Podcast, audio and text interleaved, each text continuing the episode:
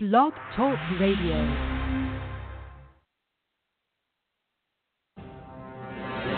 Thousands of our own veterans are in a battle with homelessness. The Obama administration has pledged to win that war, but first, the government must count the casualties.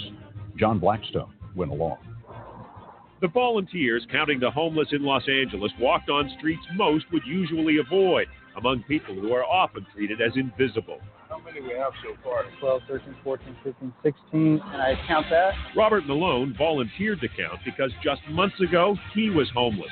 And like nearly one in ten of the homeless across the country, he's a veteran. So fortunately, you had a car to live in. At least. I did. Now, Malone is in an apartment thanks to a Veterans Administration providing vouchers for housing. In 2006, an estimated 195,000 veterans were homeless. Counts like the one last night show a significant drop, more than 74,000 in 2009 to under 50,000 last year. That's happened as the VA has aggressively expanded programs to identify and support homeless vets. Last night, even the VA's new secretary, Robert McDonald, was out counting. Do you happen to be a veteran of military service? Really? Army, Navy, Air Army. Army? What unit? Special forces. Special Forces. What years? I was in Special Forces. Now it's McDonald's job to meet the goal set by President Obama to end veteran homelessness by the end of this year. But heartbreaking to hear those stories of people who served and are living on a sidewalk. Well, you know what my worst nightmare is? I open up one of those tents and I find somebody that I served with. That would break my heart because those guys looked out for me and I need to look out for them, and that's why I'm here. Veterans who are among those living here on LA's Skid Row could be moving to a more stylish part of the city. The Veterans Administration has announced a plan, Scott, to move veterans into a housing it owns in a fashionable neighborhood just west of Beverly Hills. John Blackstone reporting for us tonight. John, thank you.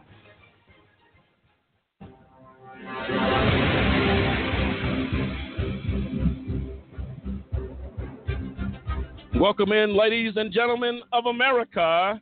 This is AJC Radio bringing the message of justice all around the world. Make no mistake about it, homelessness in America, what is going on? Veterans on the streets in our cities. Not only that, children homeless in America. Tonight we tackle the homelessness and the injustice of that fact. Folks, hang on to your seats. We're coming live from Colorado Springs, Colorado. AJC Radio kicks off right now.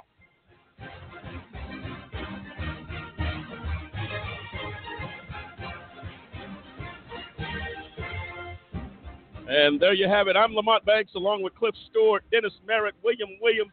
Lisa is, uh, will be joining us remotely tonight. And I'll tell you what, folks, uh, this is a very important issue that we must address in our nation right now.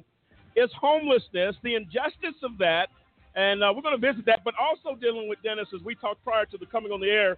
The homelessness of veterans in America is absolutely just unacceptable. Your thoughts on that? Exactly. It's, it's truly uncalled for, but uh, the, the the way the system is uh, set up, uh, really that veteran, unless uh, he sets himself while he's up, while he's in the uh, military for education once he gets out, uh, if he don't put into that, of course he gets nothing when he gets out. And now, if you're not just 10% disabled, you you don't get the ability to go for voc rehab. So I think the biggest thing that's happening with our veterans is uh, they're not we're not making sure that they're trained prior to uh, getting out of the military to do something other than fight for this country. No, and make no mistake about it. That is just one portion of the show tonight. We're going to be addressing with homelessness period as a whole.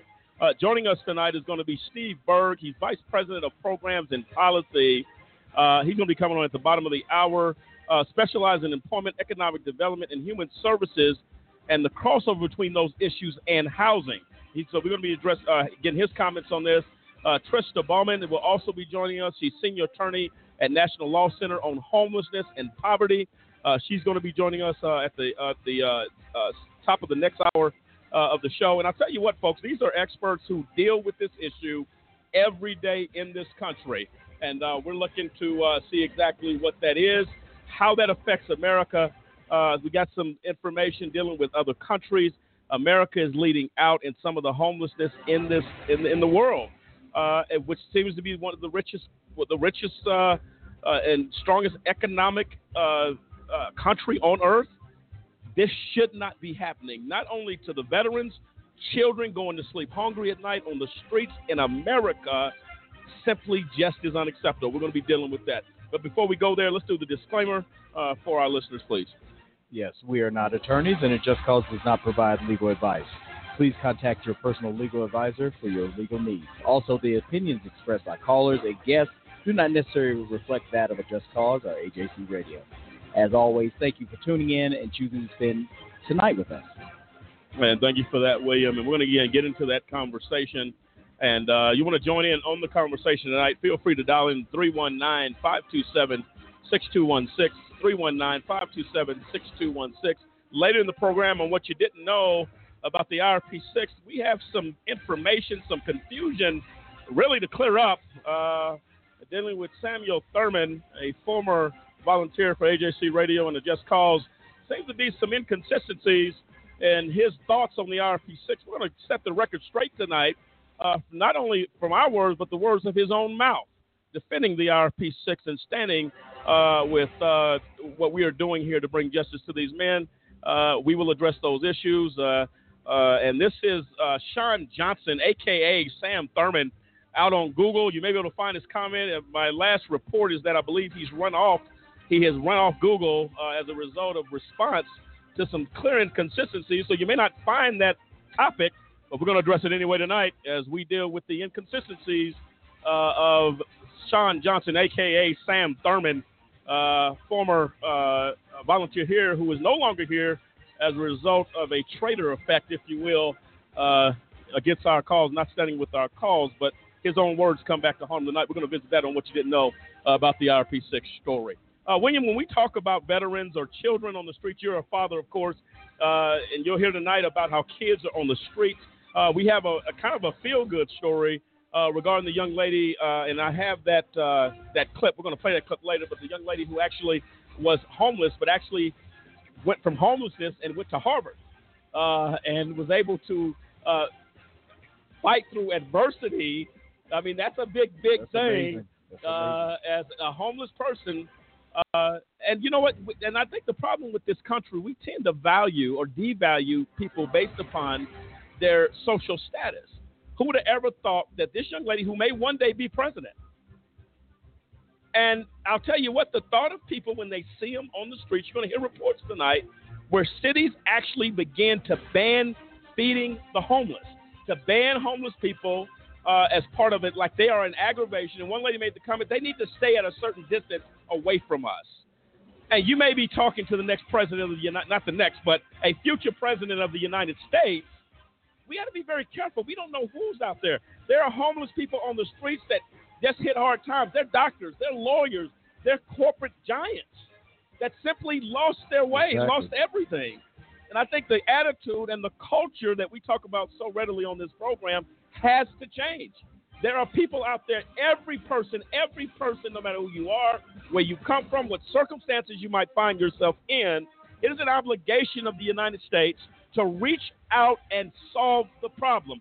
These, these are people that can contribute to society, they can contribute to the economy, they need a shot, they need a second chance, they need somebody to pick them up. That is what America, William, is supposed to be about. That's right. I mean, it's, it's about the dream. But I think even as you say that, where I come from does not determine where I'm going. It does not mean just because I came up in hard times doesn't mean that that's that's my destiny for the rest of my life. And also a thing about it is most people lose the fact that some of these people that are homeless actually have jobs. Through situation and circumstance, they've lost their housing, hence the name homeless. It doesn't mean that they don't work or they're not out there trying to strive and make you know, progress for a better life. So, so just trying to heap them all in together in one bunch is not fair.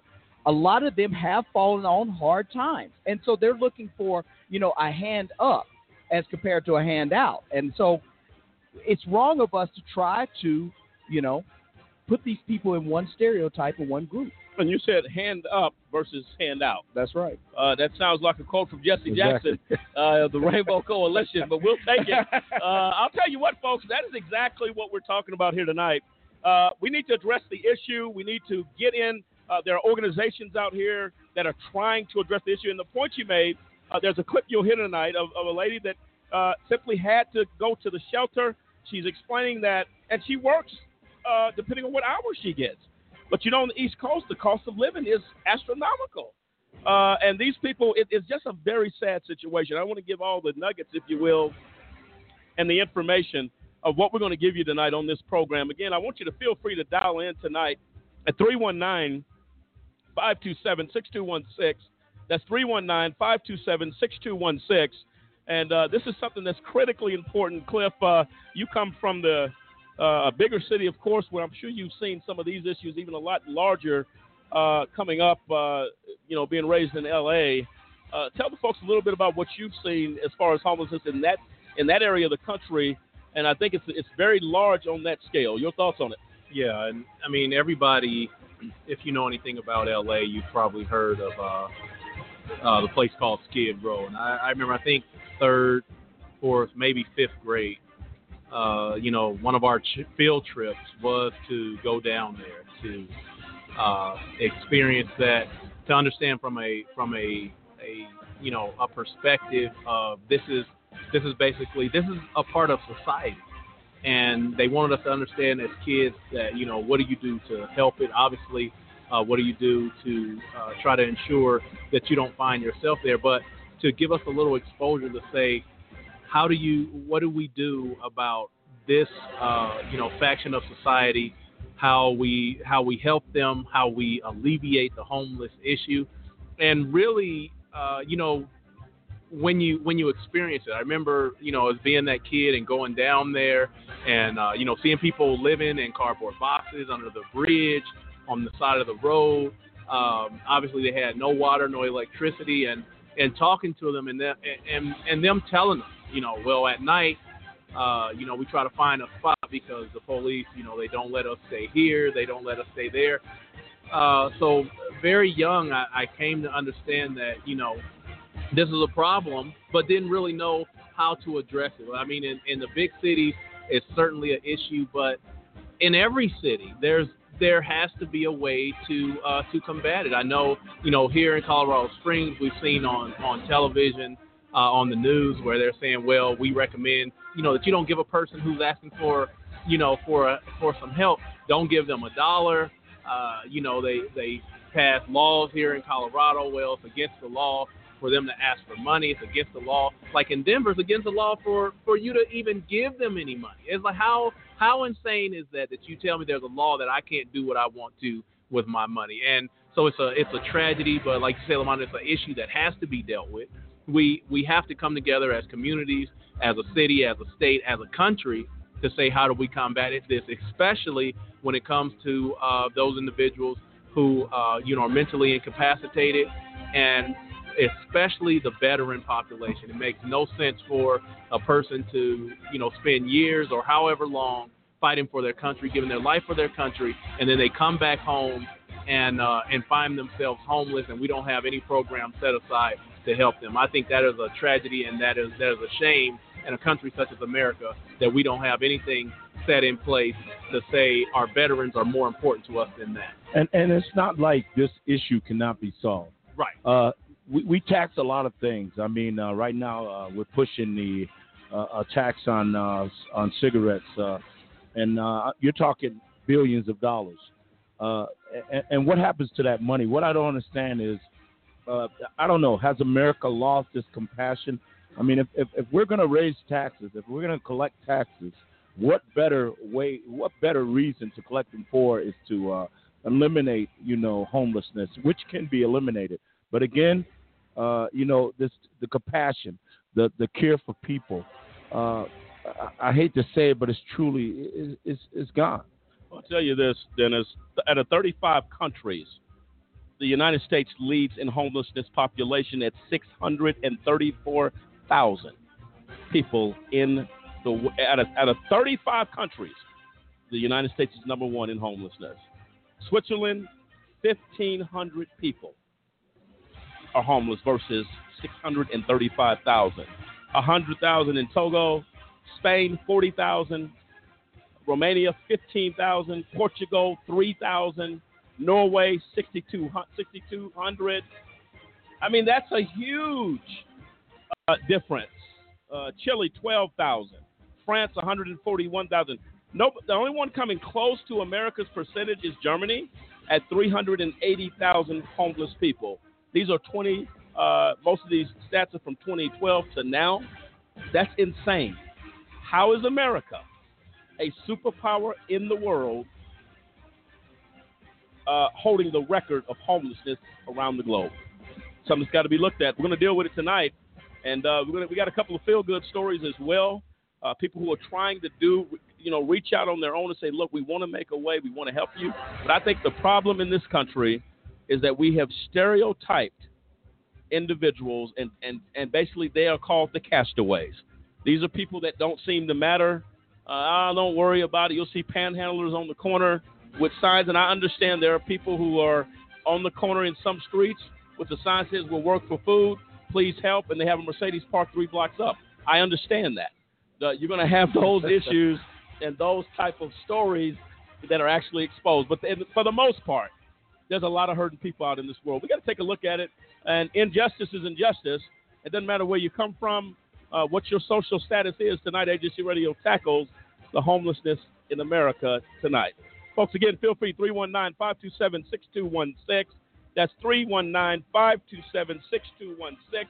On the other side of the break, at the bottom of the hour, we're going to be joined by Steve Berg, Vice President of Programs and Policy, dealing with these issues, housing, and, and, and uh, William, to your point, a lot of this, this becomes a housing issue, and people are working, but they can't afford it.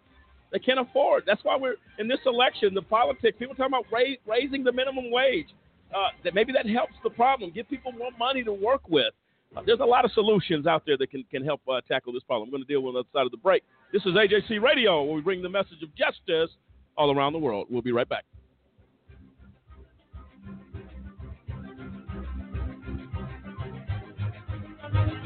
For a kid whose mom or dad is in prison, life is tough. Now, add a wrongful conviction to that, life just got a little bit tougher. Trying to explain to friends why mom or dad is not at the school play or at the ball game is something that no kid should ever be faced with. Especially if mom or dad is innocent. Ladies and gentlemen, get involved today to stop the epidemic of wrongful convictions.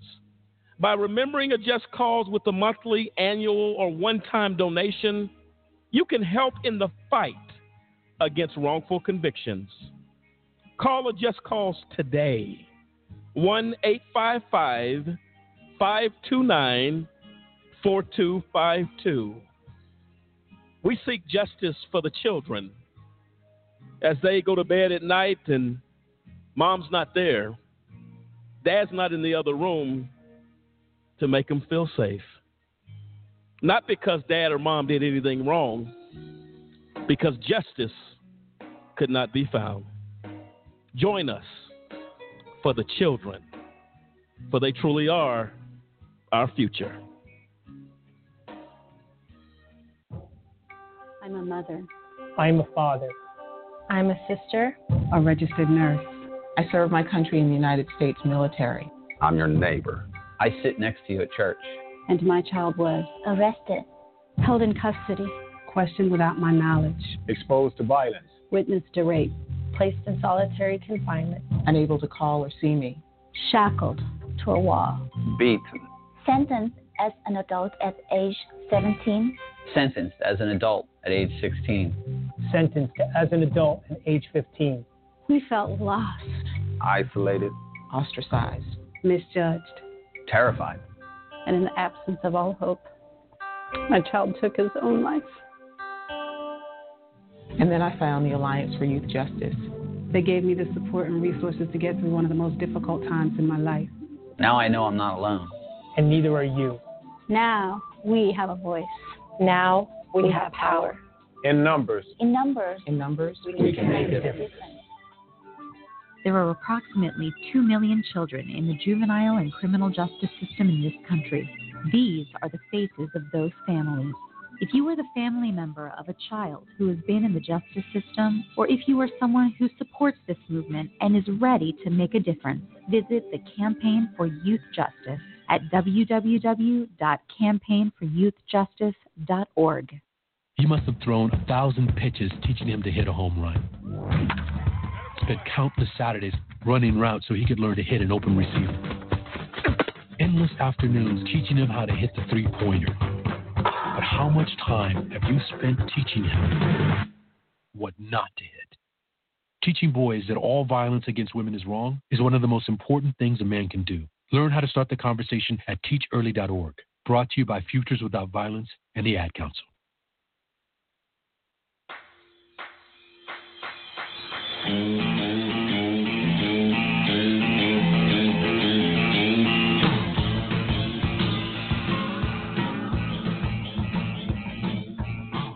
And welcome back in, ladies and gentlemen. You've arrived at AJC Radio, where we bring the message of justice all around the world. Tonight is no exception as we deal with a very serious topic, and we're addressing homelessness in America that affects every walk of life, including our veterans that are suffering at a very, very, uh, really heart wrenching. Uh, what do you call it? Just it's something that is just unacceptable. As me and Dennis, uh, Dennis and I were discussing earlier, uh, as him being a veteran uh, himself. Uh, we're going to address all these issues, and joining us here, hopefully in the next few minutes, Steve Berg, Vice President of Programs and Policy. We're going to tackle some of these issues, and it's the saddest thing you'll see with children uh, have been abandoned uh, by parents. We talked about the the young lady who went from homelessness to Harvard. Actually, a lifetime movie made out of that young lady's story was abandoned by her parents at a very early age. She had to make way working in the school as a custodian, uh, trying and actually was accepted at Harvard University. That tells us it is worth the investment to reach out to the folks that are suffering on the streets of America. That's very, very important. We're going to give you an opportunity to join in the conversation at 319 527 6216. 319 527 6216. We were talking on before we went to break uh, in regards to the the, the number of homelessness last, last reported in the United States, 600 uh, and uh, 634,000 people uh, actually affected by homelessness in America alone. Uh, that's something we definitely have to look at. We have to pay attention to. And again, we're going to get into that conversation. I'm Lamont Banks along with Cliff Stewart, Dennis Merritt, William Williams, and Lisa will be joining us remotely tonight.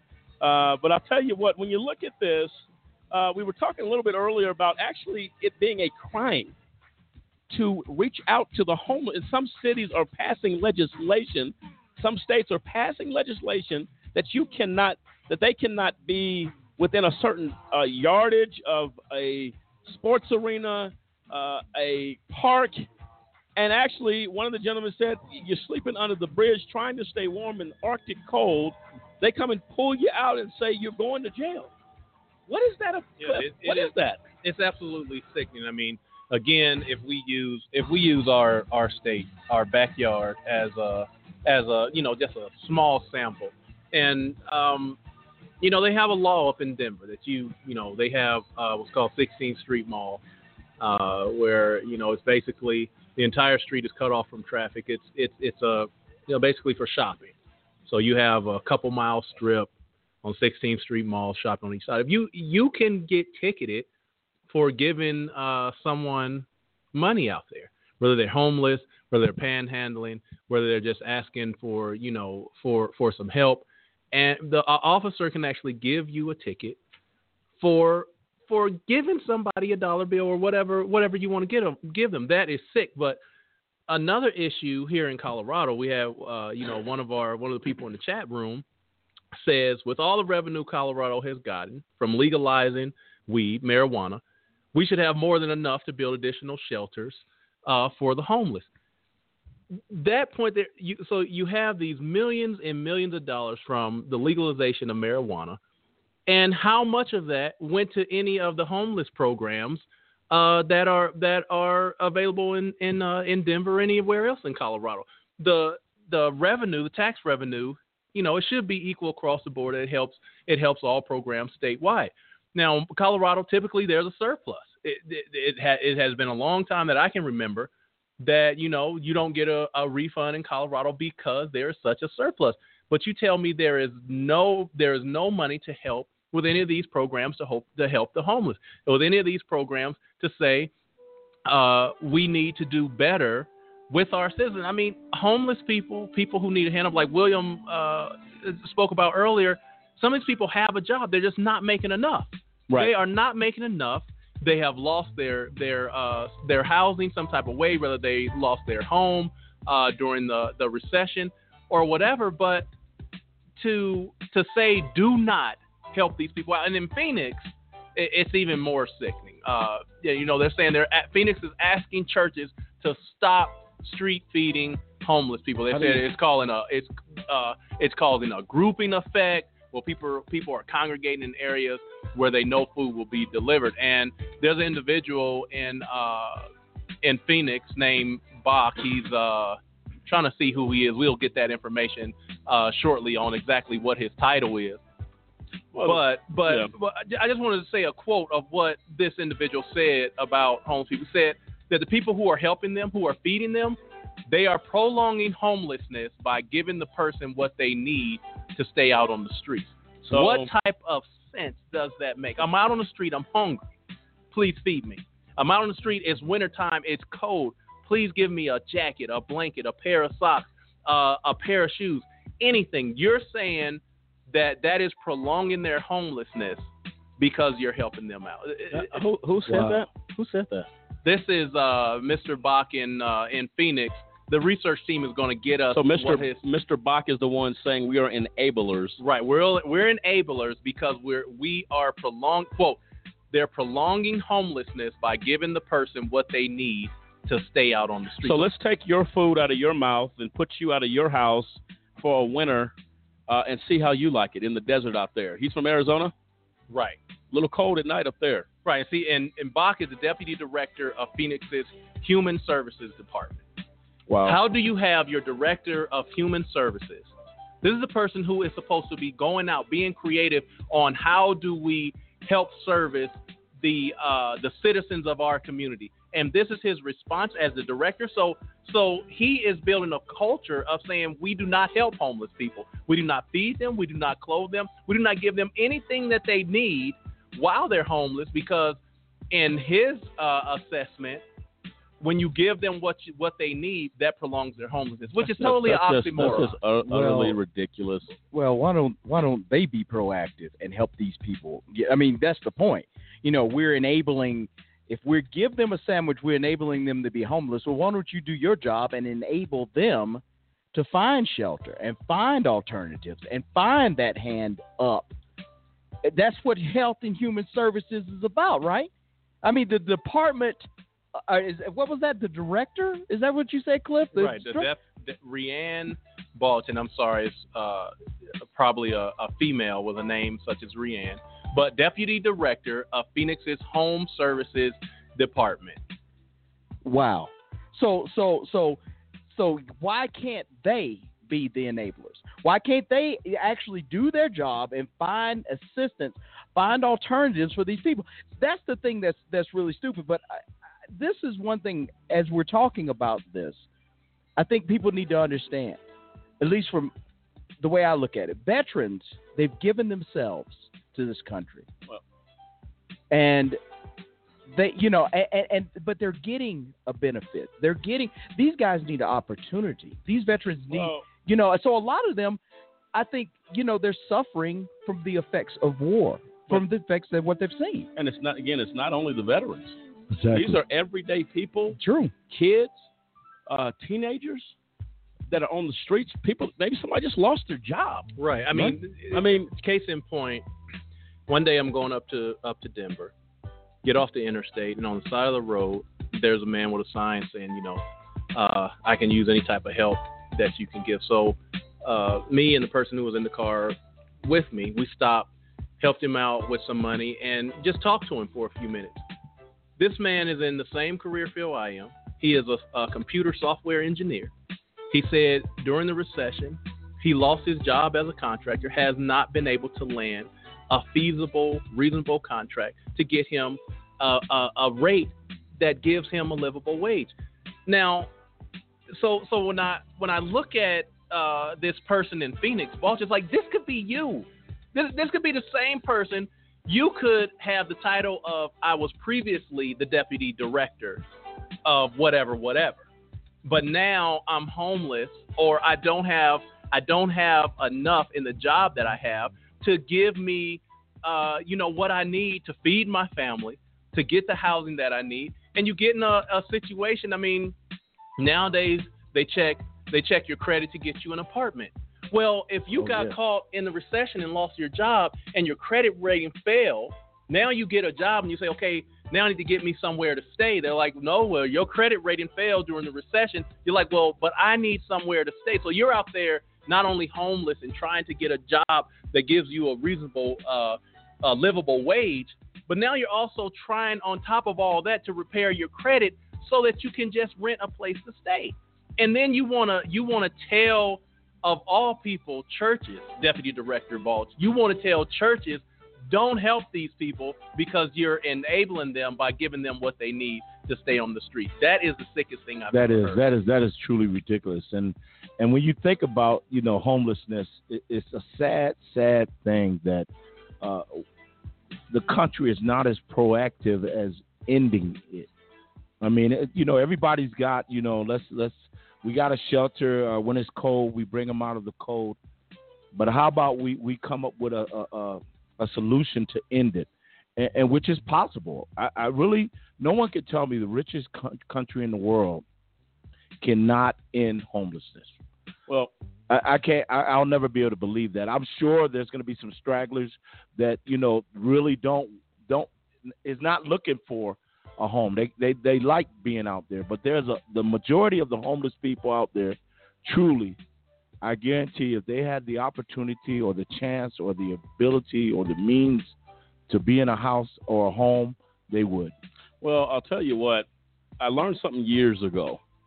This was many, many years ago. Uh, I worked at McDonald's at 4 a.m. in the morning, loading a truck uh, of the sandwiches, the food, all this stuff.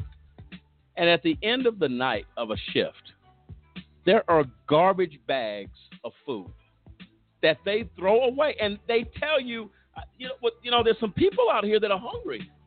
We can't give them that. We have to throw it away if someone can give me the logic, what harm it is going to do, this food is going directly in a dumpster, but you're not allowed to give it away.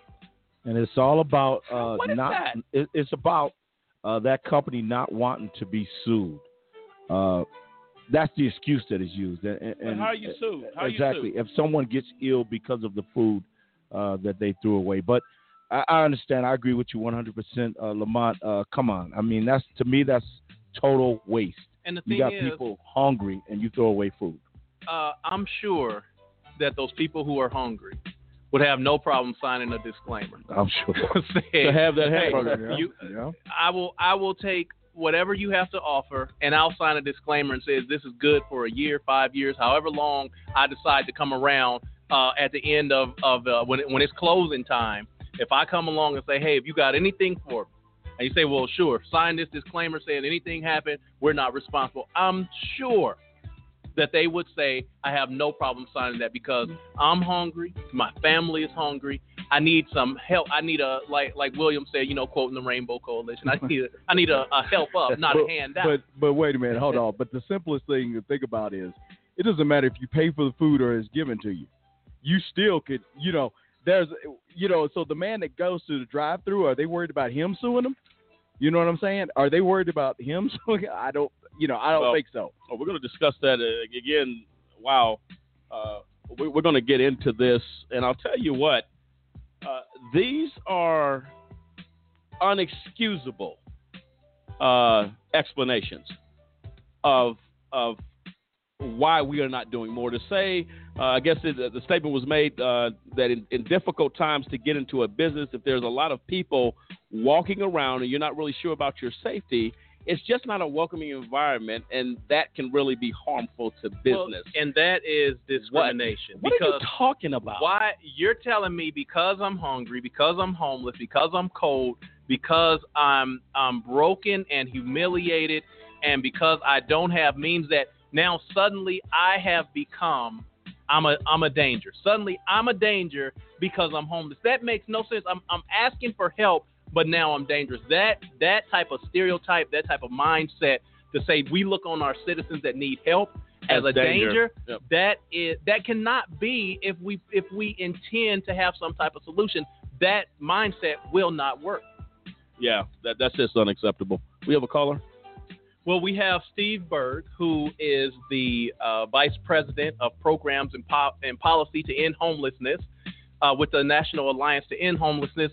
He's our first guest on the show. We appreciate you coming on, Steve, and uh, you are live. How are you doing tonight? Great, I'm doing good. Thank you so much for having me on the show. Oh, and we we appreciate you, uh, Steve, if, if I can call you that, for joining us tonight Please. uh, and taking time out of your schedule to uh, to be a part of this program. Steve, I'm going to give you the floor. Uh, it seems like what you're doing, we, we're talking about the need for solutions. Uh, how do we fix this problem as we've been into this discussion? Uh, and you being Vice President of Programs and Policy at National Alliance to End Homelessness. Uh, that's a very serious title, very heavy responsibilities come with that. Why don't you tell our listeners what that's about and what your efforts, what are they yielding at this point? So the the National Alliance to End Homelessness, we've we've been in business for since the the early 1980s, which was when you know there was a very bad recession in the early 1980s. A lot of people started showing up on the streets, which is something people hadn't seen for a long time, and uh, unfortunately, it was, when the recession got better and people started going back to work, the homelessness problem didn't take care of itself. It turned out that a lot of things had come together to give rise to homelessness then, and it's been just getting worse ever since then. Um, so what we're what we're trying to do with the National Alliance to End Homelessness is we basically do three things. We try to inform the public more about what homelessness is all about, why it why it occurs in a country as rich as this, and then we work with local communities that want to try to do do a better job dealing with homelessness, and then we're also in Washington D.C. and we're working on federal policy to try to make housing more affordable and to get homeless people and homeless programs what they need. So it's it's public education, it's working with local communities, and it's federal policy that we're trying to do. No, absolutely, Steve. I'm we're gonna go to a clip now. I want you to hear. I'd like to get your comments on this. Uh, it's really sad. Uh, veteran actually ended up uh, dying in a situ in a state of homelessness, if you will. I want to play the clip. I want to get your comments on the other side of this clip. 56 year old Jerome Murdough, a homeless former Marine, was arrested for trespassing at a housing project while looking for a warm place to sleep. He was being held at Rikers Island on $2,500 bail. One week later, on Valentine's Day, he was found dead, wrapped in a blanket in a jail cell that had overheated to at least 100 degrees because of faulty heating equipment. Because it's supposed to be the land of opportunity, home the brave and free. And my brother served in the military, and for that to happen to him is a disgrace. These veterans have gone somewhere to war and then honorably discharged, and they're discharged to nothing, to nothing, to the streets. Uh, many of them end up homeless.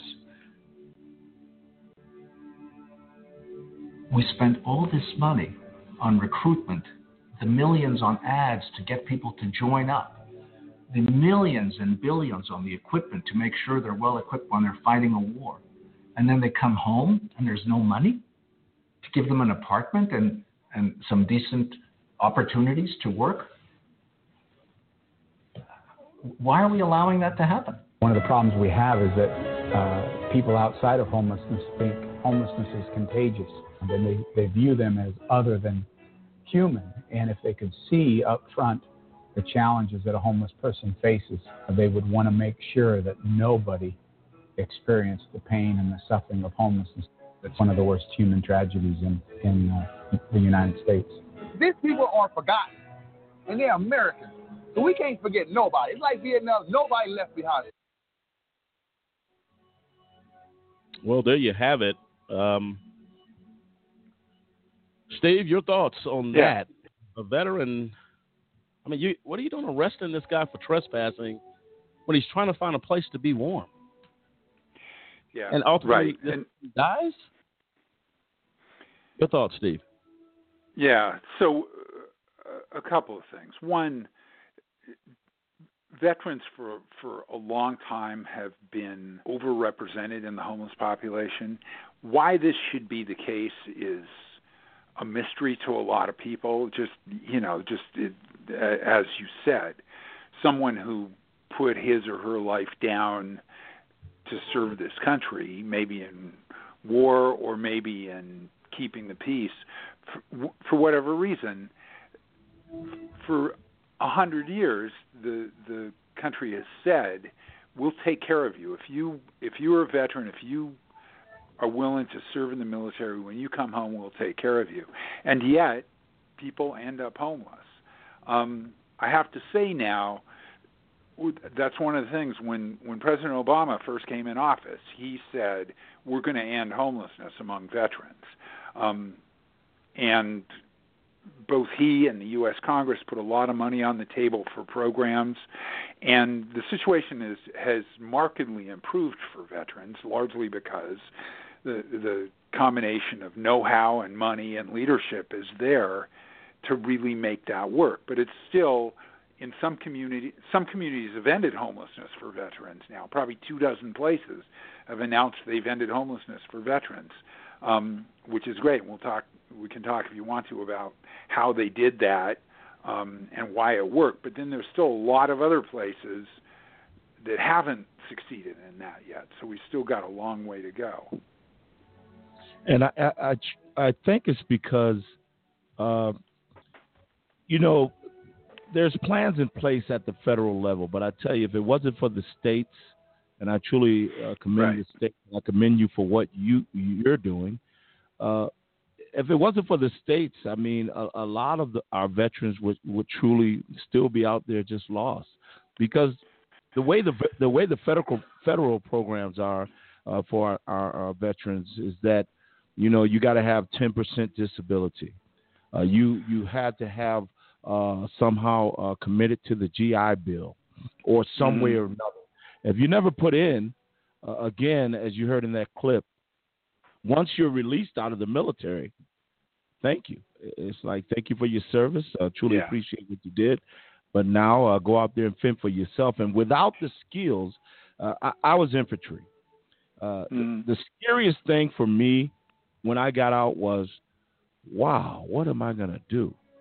Uh, the only thing I truly saw that I could do was uh, become a police officer or a security guard uh, because I Mhm. knew how to use weapons. But other than that, I had no education. I had no skill. I, I didn't know nothing, so I was nervous. But what saved me was I, I was disabled. Uh, I was able to take advantage of vocal rehab. But again, not all our veterans are able to do that. And if they're if Right. they were in my circumstance, of course, where do you go? I mean, you you're you're lost. Well, that's a that's a true point. And Steve, in, in reference to the Obama administration, uh, it looks like uh, the Obama administration's six-year effort to completely eradicate veteran homelessness uh, has thankfully met half of its goal, uh, reducing it by 47 percent. However, despite coordinated federal, state, and local efforts, 40,000 veterans remain homeless. Uh, the White House goal was to eradicate veteran homelessness over five years on an initiative known as Opening Doors, launched in 2010, and involving federal and state actors and nonprofit organizations and institutions. Uh, the administration spent $16 billion for the program and increased the overall Veterans Affairs budget by 85%, according to the Washington Times. So uh, it's not without an effort by the Obama administration. Oh, not at all. Uh, there, it, it tells you how big the problem is.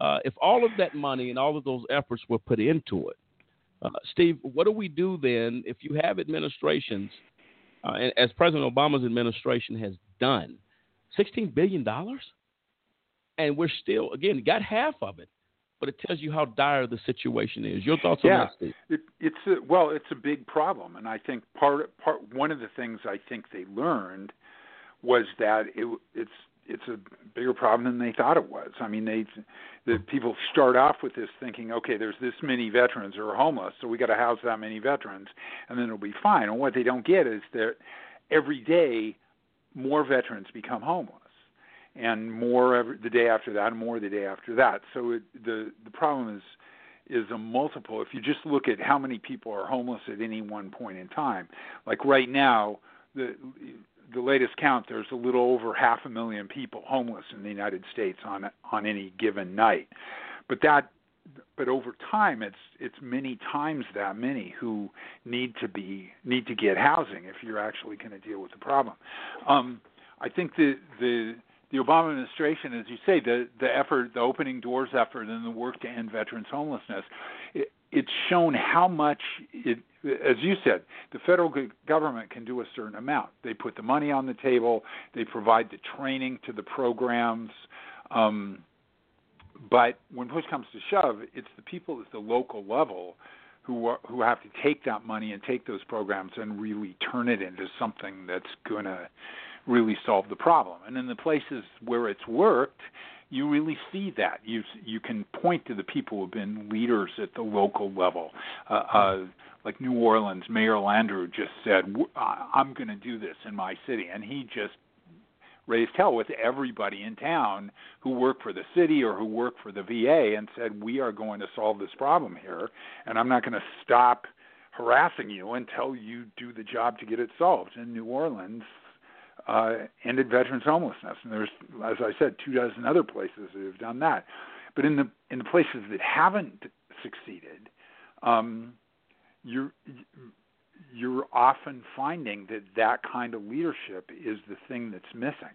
So I think that that you know some of it's about leadership, some of it's about know-how. I think with veterans, it's it's hard to say it's not about the money. You you you talked about the amount of money that's been that's been dedicated to solving veterans homelessness, and so it's it's very hard to say that there's not enough money to solve veterans homelessness. It's like you have to use the money for the right things, and you have to do it with a persistence and a commitment to get the job done. So we're we're uh, that's our message for communities around the country. You know, it's it's like the money is there if you use it the right way to programs that are really going to work to really get people into housing quickly. Um, and and the, you have the and that you need to have the whole mechanism of the Department of Veterans Affairs attuned to making sure they're they're getting those people what they need so they can stay housed. Oh, absolutely. And here's the tragedy, Steve. As you talk, you know, we got to the veteran side. Mm-hmm. You still have forty thousand veterans that are homeless. Right. What are non-veterans? Those that are home, yeah. those that are that are not even veterans. That Right. number is astronomical. And Yeah. I'll tell you what. I'm go, go ahead, Steve. Well, I was just going to say, I, I mean, one of the things we're hoping happens now is I I think there's been a, a an understanding that something's happened in the world of veterans and the the people who are dealing with homeless veterans. As you said, it's not perfect, but it has gone down by 50% almost and continues to go down every day as communities do a better and better job. We're hoping people get that oh something good is happening there and how can we f- use what what use the good things that are happening there in order to help other people who are homeless get off the streets because it's a, it's a it's a it's a ridiculous problem that people have to deal with. I mean, it's so damaging to people to live outside, um, and it costs taxpayers a lot of money, and it, it's bad for our communities. It, it's just a problem that needs to be solved, and we know how to do it. It's just a matter of putting the resources in place. No, absolutely, and that's something that uh, definitely has to be looked at. And uh, Steve, I'll tell you right now, we salute your efforts in what you're doing there at the National Alliance to end homelessness. Uh, this is where the battle; these are the these are the battlegrounds in which we must work from. And That's right. We, we salute uh, uh, what you're doing. I'm going to play a clip and let you hear. Uh, and then we're going to come back, and then we're going to take a break, and we're going to get into a little bit more discussion. You have a few more moments, minutes, moments. to Yeah, yeah, sure, sure. All right, we appreciate it. Let's get this clip. This is DC homelessness and the tragedy of what's happened in our nation's capital. Let's see what the clip has to say.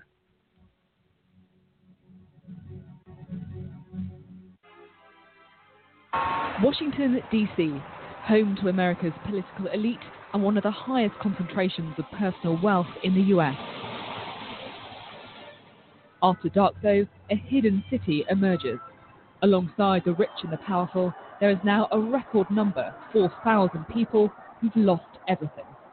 We didn't have anywhere to go. I mean, we ran out of money, and um, we one day we just found ourselves sleeping in the train station. You really don't want to fall asleep there, so you have to keep your eyes open and you know watch your surroundings, and it's it's just really hard. I don't really look people in the eye anymore. I look away because I'm just embarrassed. I feel hurt on the inside. I don't feel like a man on the inside because I can't provide for my family, can't provide for my kids, you know. And I'm asking everybody for a handout.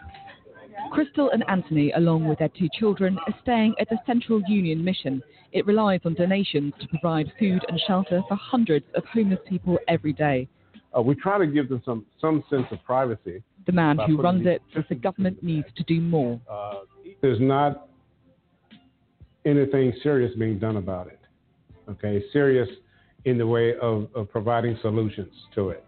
Okay, uh, so I think that uh, over the over the near term, the problem is likely to get worse than it will get better. With shelters at breaking point, the city is renting 400 motel rooms every night and burning through its budget. When her welfare payments were cut, Kendra couldn't afford her rent. She had to beg the authorities to find somewhere for her girls to sleep. It's tough, but I know things are gonna get better because I'm not discouraged. So as long as I keep faith, they're gonna be all right. They're not gonna be all right if I'm not all right. Barack Obama says he wants to spend more than $300 million helping people into housing, but he's going to miss his goal of eradicating chronic homelessness by 2016. And in his own backyard, the gap between rich and poor is glaring and growing. DC is an example of what's happening in cities across the country. There's a severe lack of affordable housing. Um, I think anywhere in the city you see a lot of um, construction and building, but this is not affordable housing for the really low income families and individuals that need access to those kinds of resources. For the White family, help can't come soon enough. For two weeks, their children have been going to a shelter after school. Now their parents are desperate to take them to a home. Sophy Ridge, Sky News, Washington. And there you have it. Uh, wow. Uh, President Obama again trying to uh, 300 million more dollars to address the homeless situation, Steve. And when you hear those stories, I I know you're you're down in the trenches, Steve, doing what you're doing. Uh, does Mhm. it ever feel like you're going against the wind? And how are we going to get there? oh, against the wind. It always feels like we're going against the wind. But you know, it it's it's uh there's there's things that keep me going and keep a lot of people going in this field going. I mean, one is just knowing that it's the right thing to do. You know, it's like working with homeless people. I've I've right now I'm doing policy work in Washington D.C., but it used to be I was in the working with homeless people on a daily basis. You just you learn from them what it is to to keep going, even when things are looking terrible. Um, and I think that's something that people in our field really have. And and the, part of the part of the thing is we we are getting better at the the kinds of programs that help get people back into housing. I think communities are getting are are getting smarter about what they do with the money they're getting in bigger impacts. The the the biggest problem is that it's you know homelessness is just the the worst aspect of a much larger problem of poverty and poverty particularly as it relates to housing um you know there as as you all talk about on the show a lot the the the degree of inequality in this country is out of control. The amount of poverty is way more than it should be. Um, and housing is often where that shows up. I mean, we we have help available through different federal programs for people who need food. You know, you have the the SNAP program, what used to be called the food stamp program. Everybody who's eligible gets help with food through the SNAP program, um, as well as other programs for for for kids and for nursing mothers. Um, for health care, of course, the the uh, the Medicaid program is there so that now with the Affordable Care Act, basically everyone who's poor has access to medical care. But when it comes to housing, I mean, there's federal programs, but they're way too small. Only about one in four people who's eligible for housing assistance actually gets housing assistance because the U.S. Congress has just set the program up and said we're only going to spend money for a quarter to deal with a quarter of the need. We're not even going to try to deal with all the need.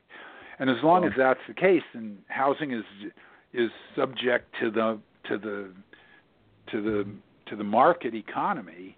Um, you're always going to have people who are losing their housing and can't afford a place to stay. And that's that's tragic. Uh, but I think if the effort is put in, Steve, uh, of how the effort came for the Affordable Care Act, how Mm-hmm. every everybody, no matter what sto- social status you're in, economic situation that you're in, you can go to that doctor and pay a three dollar copay and get medication when you're sick, uh, or Mhm. a dollar or whatever it is.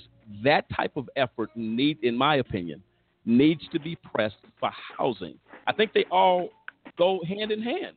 If you're Yeah. giving people SNAP and food stamps to make sure they eat, well, if I don't have a refrigerator to put the food in, SNAP means nothing. Exactly. What, what am I going to do?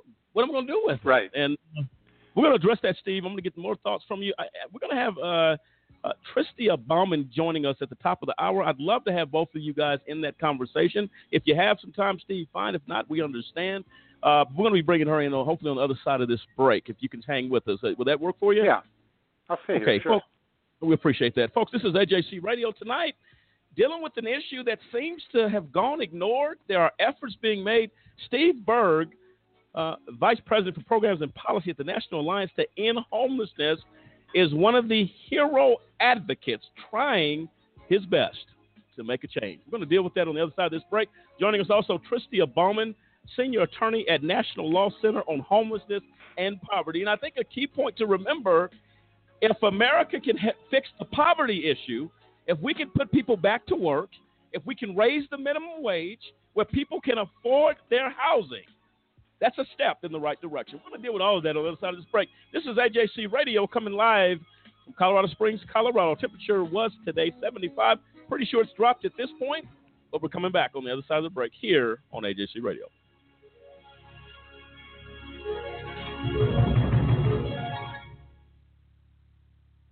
Do you know anyone who's been sent to prison who's innocent? The United States is experiencing record numbers of exonerations in cases where people were wrongfully convicted of crimes they did not commit. If you believe that no one should be sent to prison for crimes they didn't commit, there is something that you can do today. By remembering a just cause with a monthly, annual, or one time donation, you can help in the fight against wrongful convictions. Call a just cause at 855 529 4252 or visit a-justcause.com and click the donate button. A Just Cause is a 501c3. Wrongful convictions are wrong. Let's be the voice of those who can't speak from behind the wall.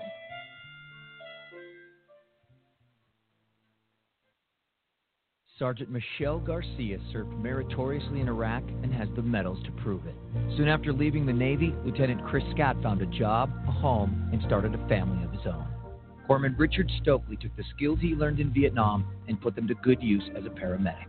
But soon after leaving the military, each of these veterans fell on hard times and faced homelessness. Even after Michelle lost all her savings, even after Chris wasn't able to pay his mortgage, And even after Richard battled alcoholism for years, they each reached out for help when they needed it most. A simple phone call put them in touch with a trained professional from the Department of Veterans Affairs. That call got Michelle a place to stay until she could afford one of her own, put Chris in touch with employment assistance, and found Richard a substance abuse program. These veterans are success stories not only for how they were able to help others while serving their country, but for how they were able to let others help them. If you know of or are a veteran in need, make the call. I can solve difficult problems for a Fortune 500 company. I can run a successful business. I can manage your home improvements. I can publicize your message. I can motivate your audience. I can put my military experience to work for your company. I can teach your children. I can boost your bottom line. I can add value to your workplace. I could be a loyal and productive employee. But I can't put my skills to work for your organization if I'm not given the opportunity if you don't recognize my talents and ability. If you don't hire me. If you don't have an open mind and a workplace that's open to everyone. If you don't realize that America works best when everybody works. What can you do? What can you do? What can you do? You can remember that it worked. It's what people can do. It's what people can do that matters. Nearly 50 million Americans have disabilities. Capitalize on their talents with employment practices that benefit everyone. Learn more at whatcanyoudocampaign.org.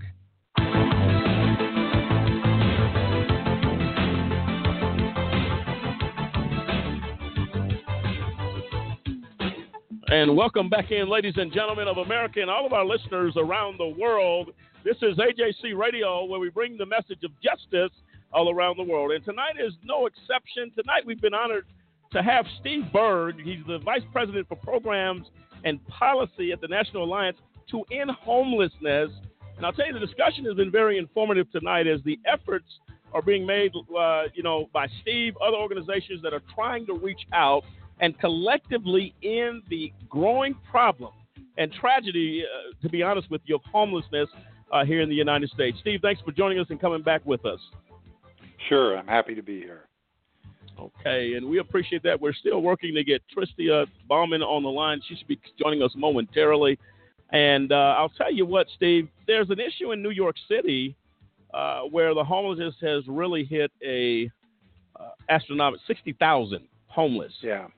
Uh, in New York. We're going to play a little clip for you talking about that situation in New York. And you know, Steve, when you talk about, uh, we were just talking about D.C. and the tragedy. We're talking about 50 states here.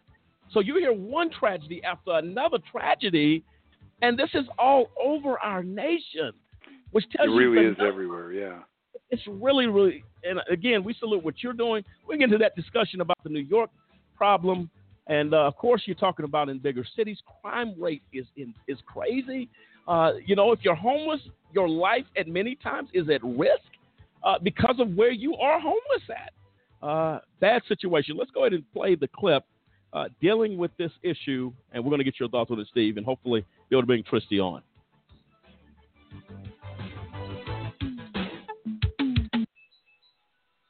In this bitter Arctic winter, America's richest streets have been the scene of frail and trembling poverty. New York has been facing the lowest temperatures in decades and also the highest number of homeless. This is Park Avenue, where the disparities of wealth are just as extreme as the weather. Here we found Maurice, a former white collar worker who used to run a call center. He's now jobless and homeless. I lost my job. It's rough. It's tough. You know, trying to hold, you know, maintain job and pay rent and things of that nature, but it happens. It happens to the best of us, unfortunately. It's pretty good living, man. It's fresh. It's For this mobile soup kitchen, then, there's no shortage of customers, and often it's parents bringing their children to get nourishment. There you go. Here at the foot of Wall Street, an elderly man struggles in the freezing winds. He suffers from diabetes and a nervous condition in his legs, ailments exacerbated by temperatures as low as minus 17. For the second time in as many weeks, an ambulance has to rescue him. New York City's homeless population has reached an all time high, more than 60,000 people. And what makes that figure all the more alarming is that 25,000 are children. I'm gonna take your Spider-Man gloves and I'm gonna wear them. Three of those children belong to Nandi Basia, and hers is the new face of homelessness. You gotta wash your hands. She works in financial services, but still can't afford the high rents of New York. So she lives in sheltered housing in an apartment shared with another family. I try to think about the fact that it's all temporary. Um, but yeah, there's some days where I crash and I'm like, I can't do this. I don't know what I'm doing. I don't know when it's going to end. And, you know, it's the sort of thing where you would love for someone to say, well, it started on this date and it's going to end at this date. So you can say, well, at least, you know, I'm three quarters of the way done or something like that. But it's not like that. Real life is not like that. Manhattan has the biggest income gap in America, and the rich are pricing the poor out of the housing market. An era of stagnant wages has coincided with an era of spiraling rents, and that's created a chronic shortage of affordable accommodation. So, in a city associated with upward mobility, life on the streets is the reality for thousands. Well, I'll put it like this all nations that rise up and come down, and America's coming down. What about the American dream? It's it's it's it's a note in the history book. It's no longer real. This bitter winter will soon be over, but the homeless crisis will persist. Nick Bryant, BBC News,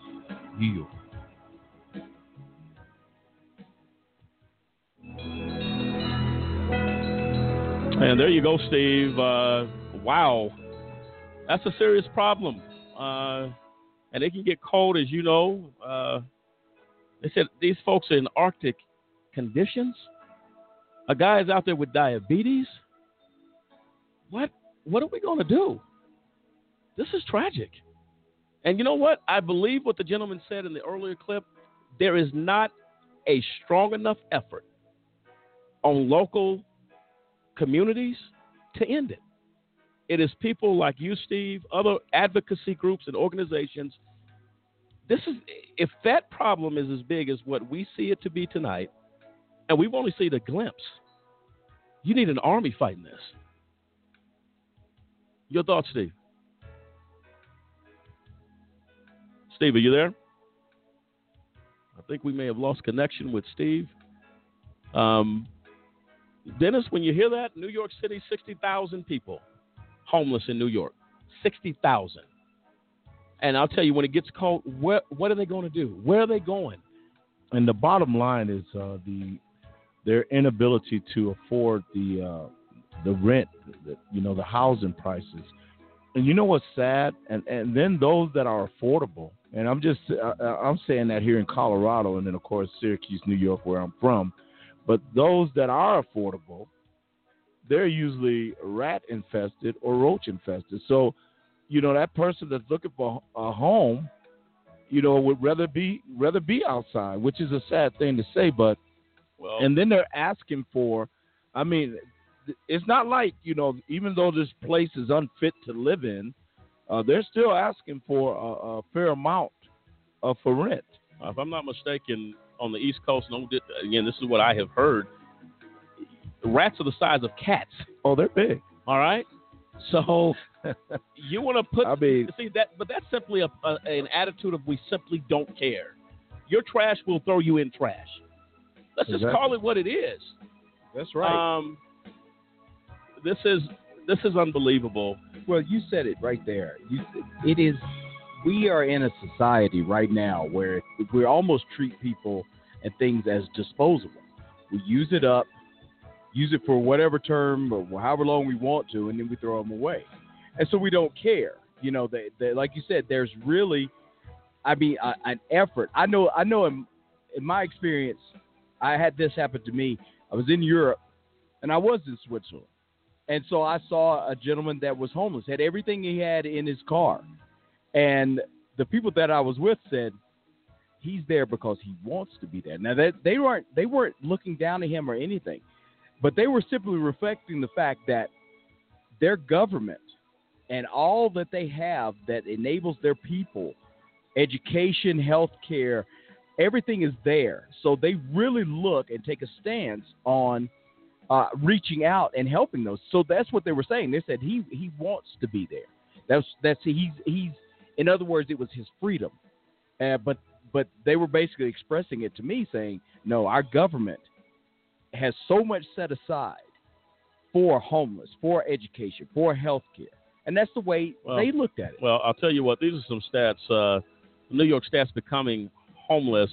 Two thirds of people entering a shelter had lost their job during the prior five years. About half have been evicted. Other reasons for homelessness include domestic violence, overcrowding, or hazardous living conditions, and family feuds, according to a 2005 Vera Institute of Justice study. Now, what you're looking at here is that this is from a long term perspective, rents in the city of New York rise faster than salaries, pushing poor people closer to eviction.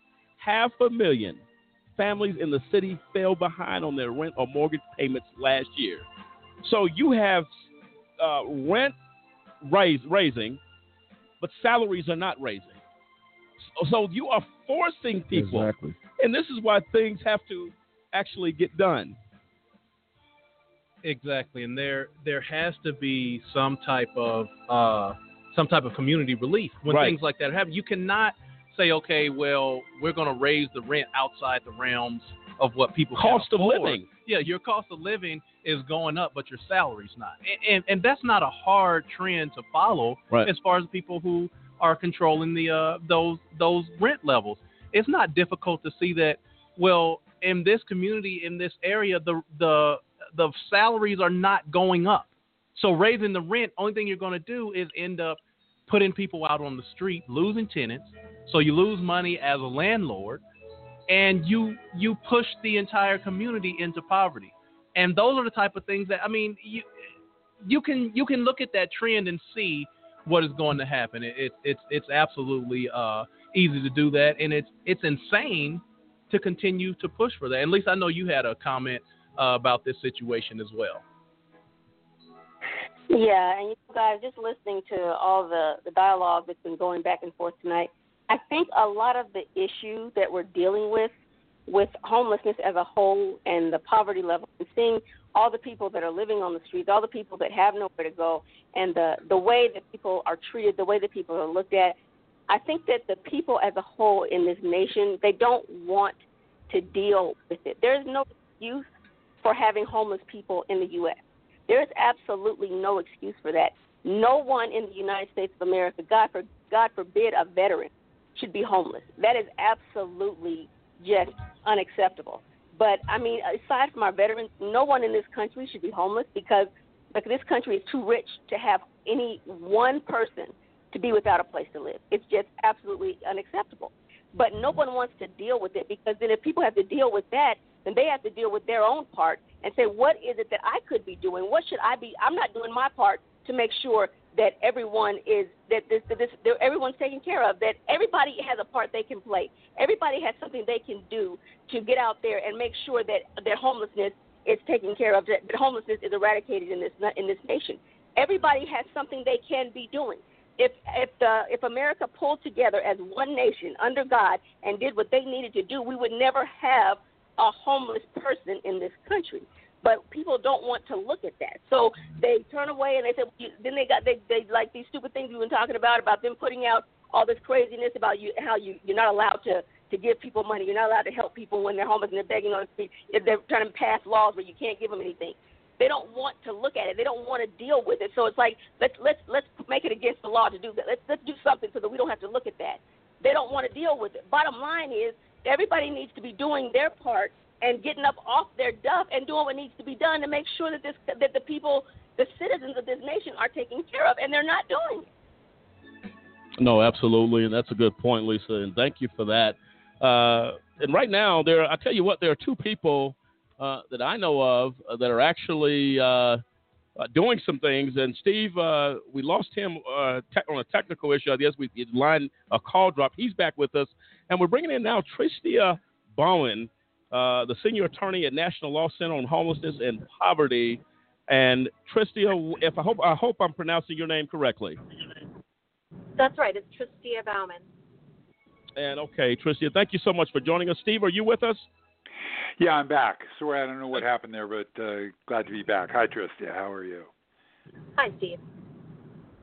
Okay, and, and Tristia, I'm going to let you introduce yourself uh, to the folks, and we, we appreciate what you're doing and your efforts to address this uh, this growing problem. Tell the folks who you are and what exactly uh, you're doing in your work to hopefully make a difference in this very tragic situation in America right now. Sure, thank you very much. Um, my name is Tristia Bauman, and I'm a senior attorney at the National Law Center on Homelessness and Poverty we are an organization that has existed now for 25 years with our sole mission being ending uh, homelessness in America using the power of the law.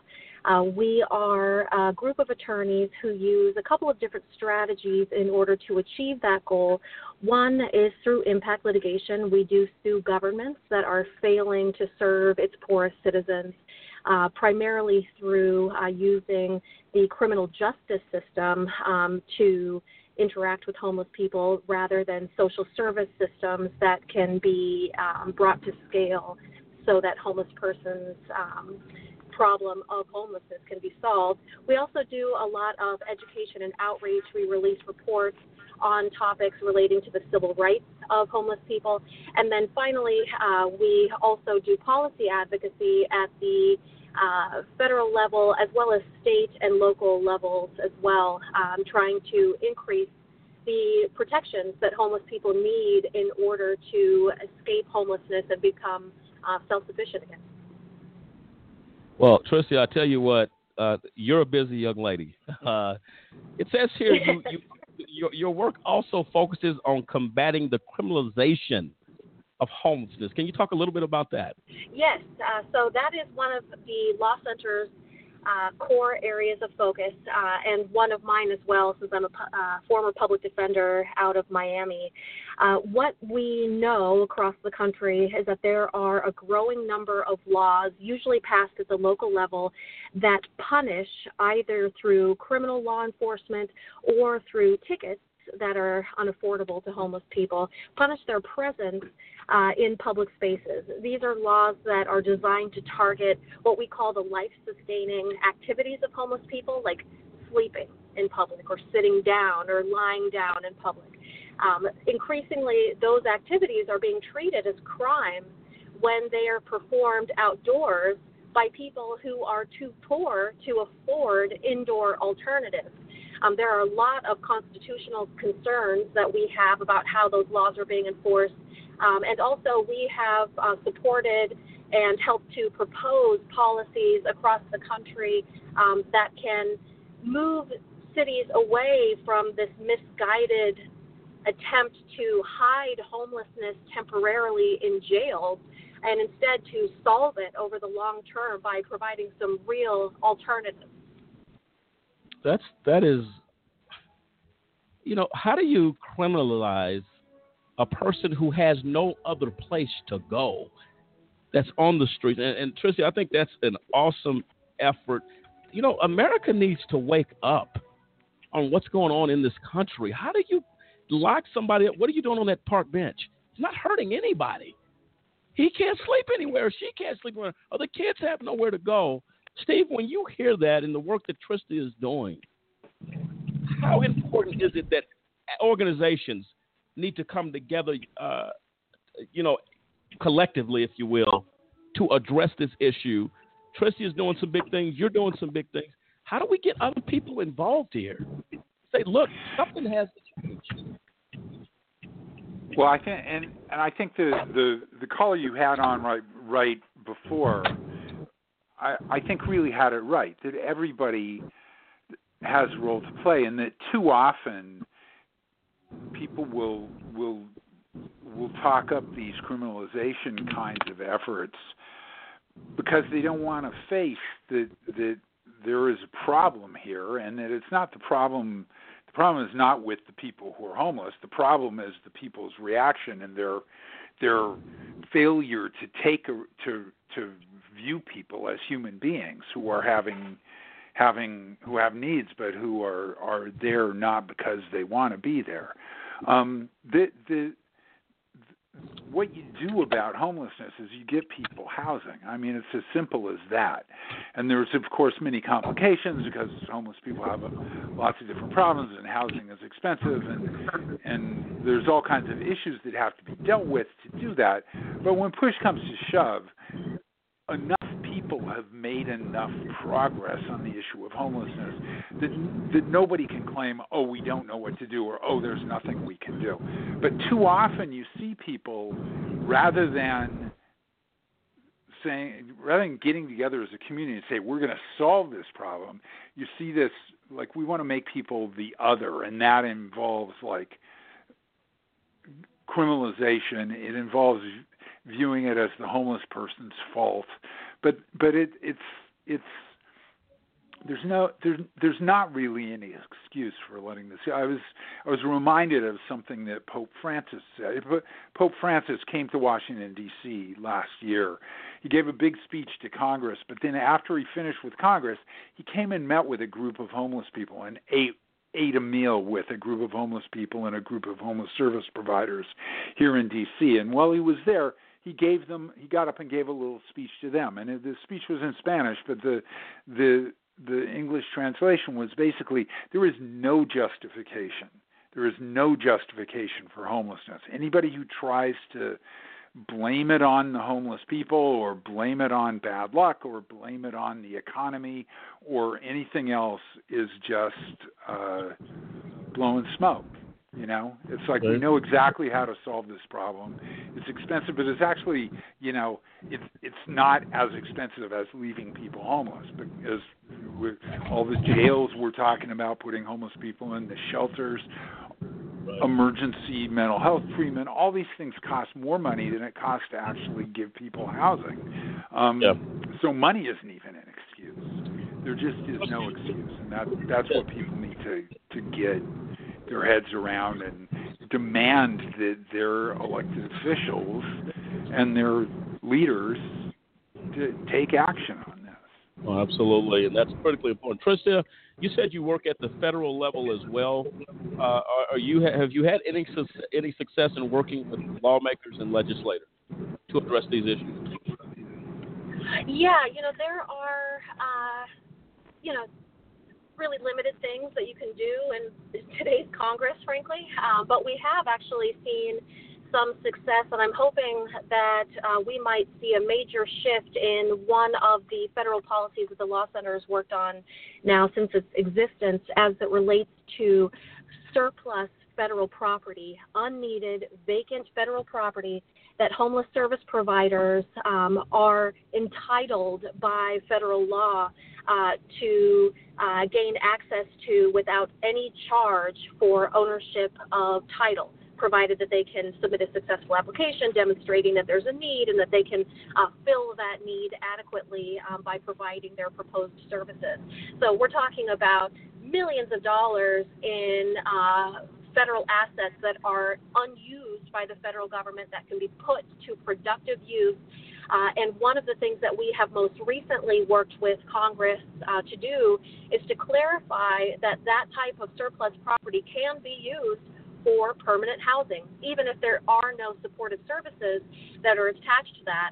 Um, and that uh, legislative effort has so far resulted in a bill passing through the House and some discussion, even among Senate leadership, um, of having the uh, kind of companion piece pass through the Senate. And if that happens, um, then that could potentially be game changing in terms of opening up a brand new, well, not brand new, but frankly untapped, such that it would feel brand new uh, set of resources for local communities to address the homeless crisis uh, in their area. That's an that's an excellent idea. I believe we talked to, um, you know, some some members of Congress have appeared on our show. I believe there was, and I'm trying to remember which congressman or senator it was that was actually he actually uh, went out to attain uh, a property uh, that that they attained for child care uh, that was abandoned, that was not being used, and and uh, so there are options out there on the table. Uh, Senator Patrick Leahy kind of chimed in on the homelessness of children in America. I'm going to play that clip, and I'm going to get Steve, you, and uh, Tristia's uh, uh, uh, uh, thoughts on this, if you will, uh, of what they're talking about. Okay, let's play the clip. Yes. And then we've got to start asking ourselves, what are our priorities in this country? The amount of money we're talking about here, $140 million, we spent that before in a useless war by 9.30 in the morning on any one day in Iraq. We're talking about something for the whole nation and what to help the next generation. I mean, some of these kids are homeless because of abuse some homeless because of just the economic disintegration of the family.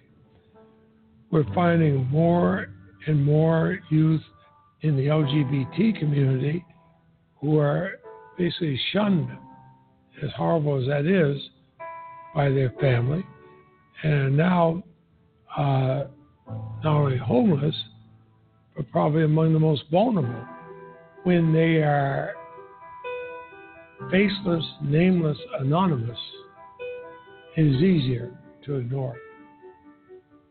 If we are following the kind of moral principles that people like to use in campaign speeches, then realize they're not faceless, nameless. We have to stand up and help them. I don't, I don't think anybody says, "Gosh, I'm lazy. I'm going to be homeless." Uh, if you talk to these people you find they're looking with awe at the kids to go to school, are fed, come home to a loving, safe environment, and then go back to school the next day. The chasm there is enormous. Uh, I know if you're going to find many people who say, I choose to be homeless. We, uh, we need to have a real. And there you have it, uh, uh, Senator Leahy uh, addressing the issue that people are just not wanting to be homeless. Uh, Tristia, I understand you have a prior engagement, and we don't want to hold you from that. Uh, we can definitely. Oh, I'm, so, I'm, sorry. I am happy to continue as long as oh, you, you would like. Okay, yeah. no, we appreciate that. We want to be very respectful of your time. You, as I said, are a very busy young lady. Uh, sure, Steve, know, we don't want to definitely impede upon that, and I appreciate that. Um, so it seems like the Congress, you know, at least Patrick Leahy seems very engaged uh, in this conversation. Uh, so I think yeah, if they, com- were, if they were all like Patrick Leahy, it would be our job would be much easier. Absolutely. Well, let me ask you, folks, both of you, a question. What are we doing to bring local communities, to educate local communities, to talk to local mayors, uh, governors of, of these states, and say, look, this is a problem. We say we know we're addressing it at a level, at the federal level. How do we get this message into local communities, mayors and governors and city council to say, look, let's address these issues? What do we do with that? Or, are you guys making efforts in that area as well? I mean, I can start. I mean, we're making efforts. A lot of people are making efforts. Um, as I said, one of the things we do is we try to help local communities uh, figure out exactly how to address this problem. There, there's, I think, the federal government has reached out to mayors around the country. The Obama administration has started this thing called the the Mayor's Challenge to end veterans homelessness. So again, on the veteran side, uh, they reached out to mayors to sign a pledge to help end veterans homelessness in their community. So there's been a lot of outreach. You know, it's it's it, particularly at the level of of elected officials, mayors, things like that. That not knowing that there's a solution to the problem, that's not really a very good excuse at this point anymore. I think any mayor has access to information about what to do about homelessness in a positive way. Um, if they don't, we're happy to help them. I'm, I know Tristia's organization is happy to help them as well.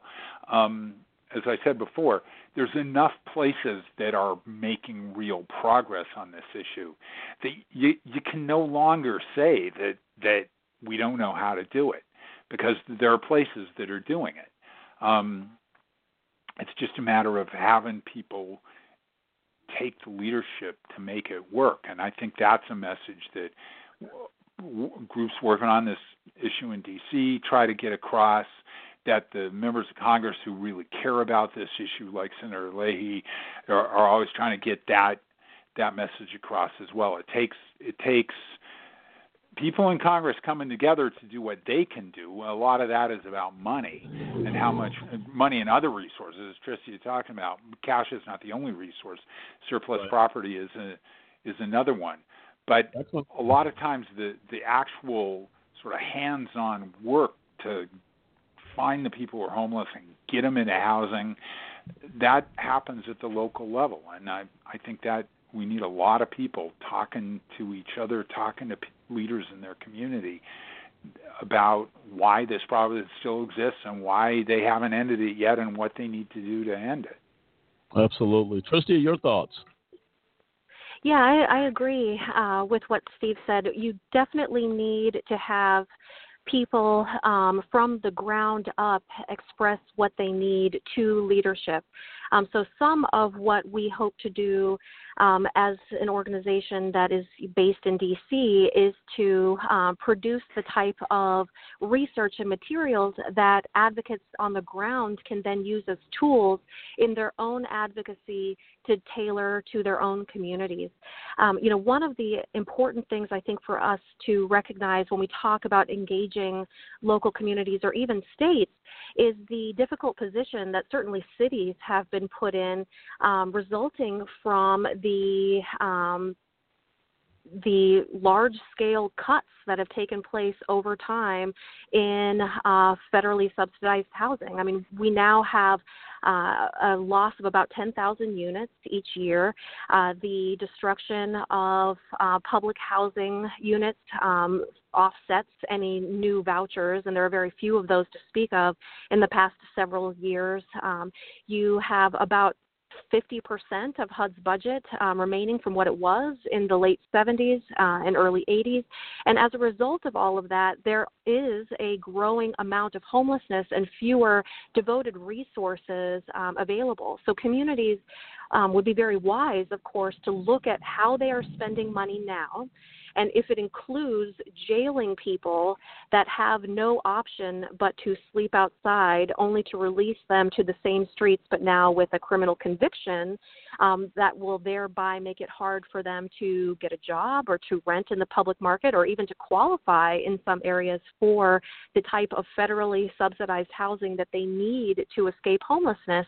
Um, you know, we definitely need to look at those types of investments and consider where local investments, state level investments, and also reinvestment by the federal government can address the um, homelessness crisis that's you know uh, facing the country at large. And and Tristy, I like this. I'm going to quote you, and it says, "As the daughter of a disabled father and an immigrant mother, I grew up poor, and I know well the barriers to success imposed by poverty. I became a public interest attorney and the housing program director of the Law Center to break down those barriers and to provide every person, people just like me, with a chance to thrive. How right. we commend you for that. And I'll tell you right Thank now, people have to have a heart for uh, for each other.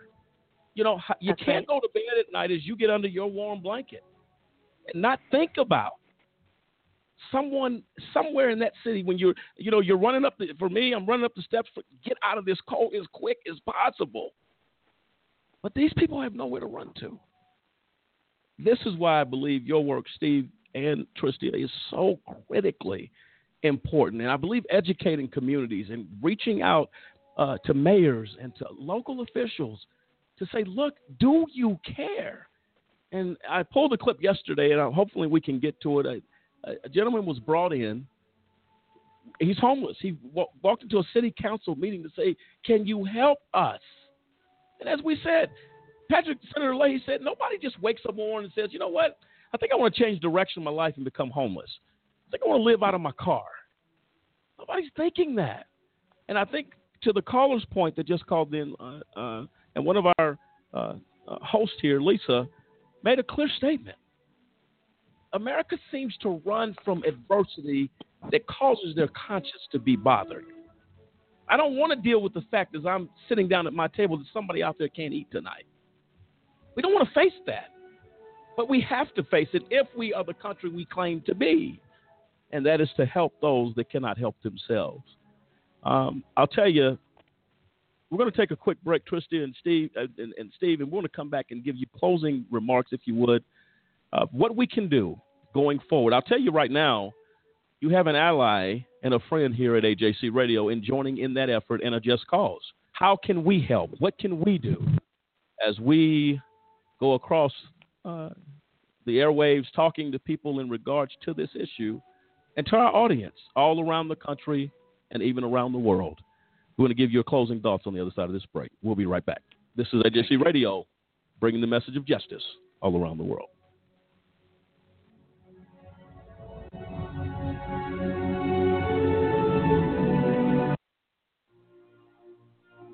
Ladies and gentlemen, on behalf of AJC Radio and a campaign that we have started that is underway entitled Spotlight on Capitol Hill. This program is new to AJC Radio, but it is an exciting time when we take a few moments every Thursday evening to highlight members of Congress, their initiatives that are not only important to them, their constituents, and the nation as a whole.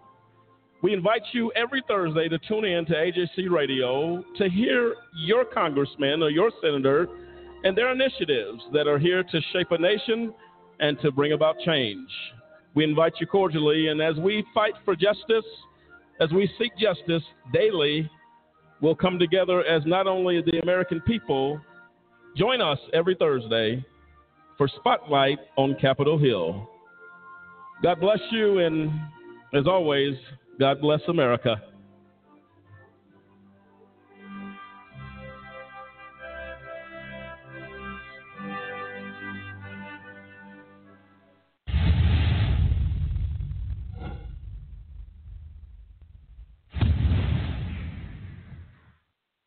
Did you know that over 1.5 million children in America have parents who are incarcerated? These children cope with the pain through drugs, alcohol, anger, and violence. It is so important. So important. It is so important for communities to provide preventative and intervention services. Don't make them do it alone. Become a part of the community. Community. The community. Become a part of the community.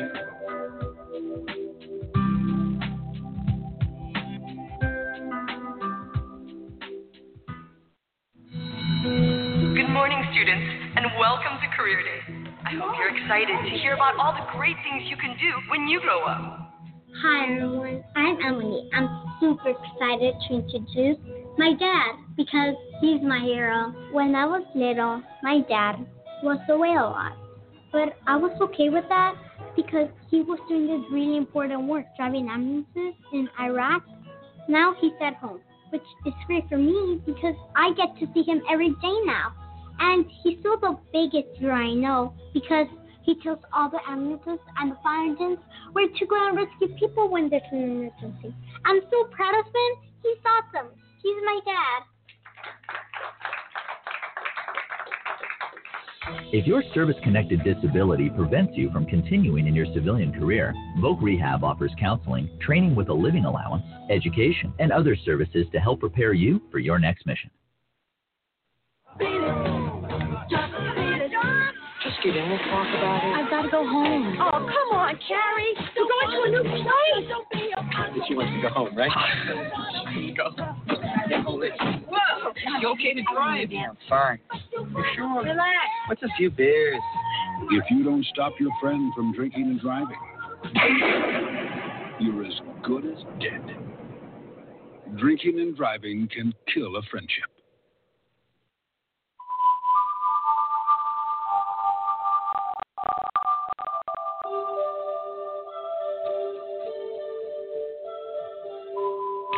And welcome back in, ladies and gentlemen of America. This is AJC Radio.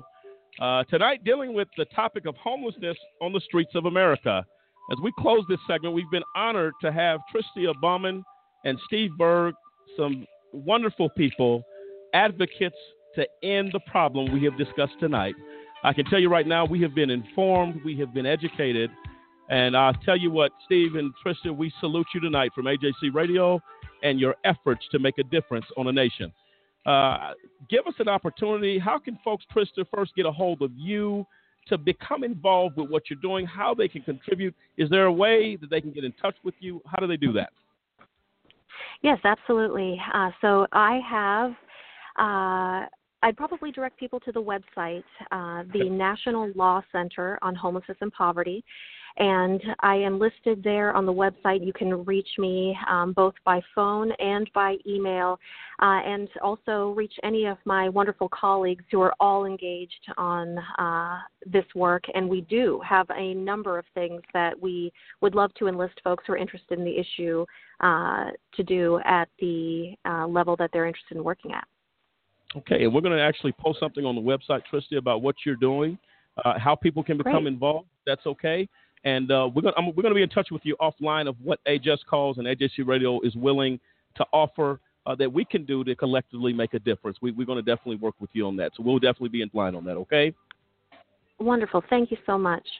Okay, Steve. How can folks get a hold of you? Well, our website is endhomelessness.org. Um, the, you can find the staff page on there for me or the other people, my colleagues there, uh, who are working on a number of different issues. I would say, you know, the, the, this keeps coming back to like, what can people do? And there's a lot of things people can do.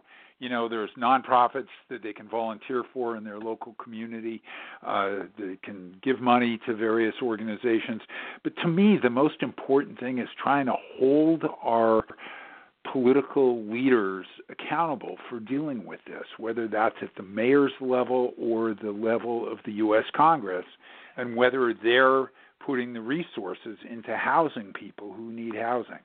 So the if, if I would encourage people to do nothing else, that is to figure out how to how to make your voice heard by elected officials. And there's stuff on our website. There's an advocacy section on our website that people can hook into, or they can find my email is there. You can email me and ask how to get more involved, and we'll put you in touch with people. But that, if if we need nothing else, we need people calling their members of Congress and saying they have to put money down on programs to house homeless people. Well, we're definitely going to work with you. Go ahead, Trista.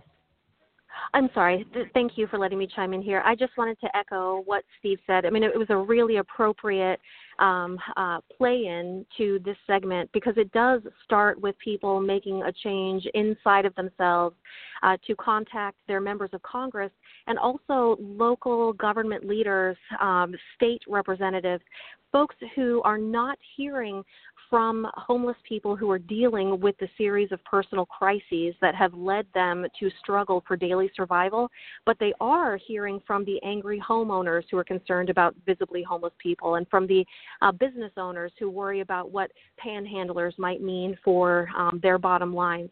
It is critical that people uh, let their elected officials know that we will no longer stand for non solutions to homelessness. It's time to invest in housing and real solutions to end the homelessness crisis in this country. Absolutely well spoken, Tristia. And uh, again, AJC Radio Just Cause, we will reach out to you. You'll hear from me directly. Uh, we got a couple of things, community things that we believe where we may be able to incorporate what you do and to get a message, you and Steve, to a community right here uh, in Colorado. But we'll talk about that offline. Thank you so much for giving of your time this evening. I'm sure you guys are busy around the clock. Thank you for your service to this nation and to communities that really need it. We appreciate you so very much, and we will definitely be in touch, okay? Great. Thank Thank, you, you. for having us. Okay, you folks have a good night. Okay. You too. Bye bye. Take care. And there you have it, folks. Some folks really doing some things. Dennis, when you hear that type of passion, uh, and you probably know where I'm going on Let's Talk, uh, let's educate the communities. Let's get this passion and make it contagious. That and, and Trista made it very clear. Let's hold our officials accountable. We will not just sit back and say, "Well, homelessness is a part of life." No. What can we do to end it? That's what we're here for. This is called the human race. Everybody matters. Right now, we turn our attention to what you didn't know about the IRP6.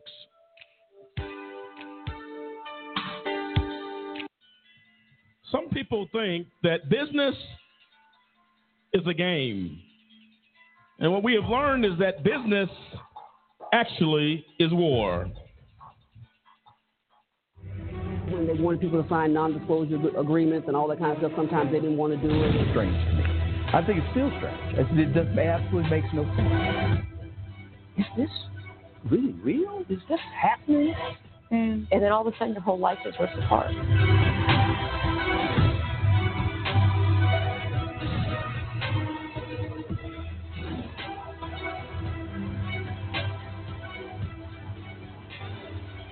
What we have learned is that the IRP6 story was supposed to be the American dream is an American nightmare. They were floored that uh, they were even being rated. Um, it became very clear that the court appointed attorneys were not working for the guys. Um, and it, it, seemed like in many cases that they were um, collaborating or working with the prosecution. We constantly hear in the news every week you're going to hear about another person wrongfully convicted. And this is a unique case in the sense that you have six men, six businessmen that have been wrongfully convicted. You would think the media would jump all over it. Justice is not fair anymore. They say justice is supposed to be blind. It's not blind. It's not blind. They pick and choose who they want to convict and who they want to send to jail. Is this happening in America? The American dream of the IRP6 has turned into a nightmare. Crying children left behind as a result of a corrupt system and corruption. We will seek and search for justice. We will ask the tough questions. We will demand answers as justice lays idle in the streets of America. We look for the answer. Ladies and gentlemen, go out to change.org, sign the petition now. America's future depends on it.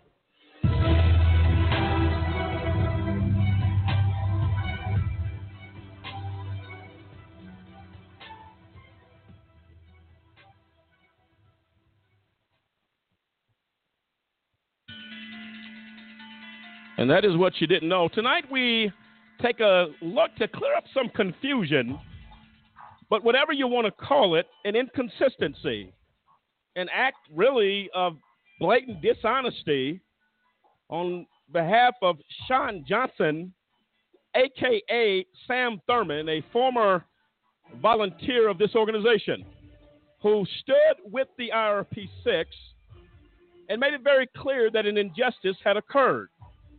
We came across some information this morning that Sean Johnson, again an alias for Sam Thurman, basically making false statements in regards to the IRP6, stating that these men were guilty of some type of crime, has changed his position based upon personal vengeance.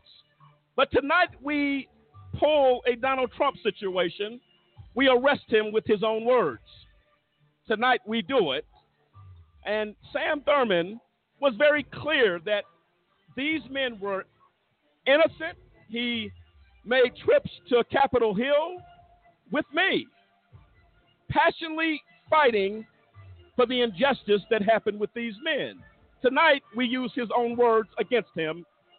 So if you happen to be out on Google search and you find Sean Johnson talking nonsense, if you will, about the IRP6, these are the words that matter. Let's hear what he had to say. Uh, just a few moments ago, we had on uh, on the air Pastor Rose Banks, and and she covered several points related to this case, and you know she brought out a couple other things too.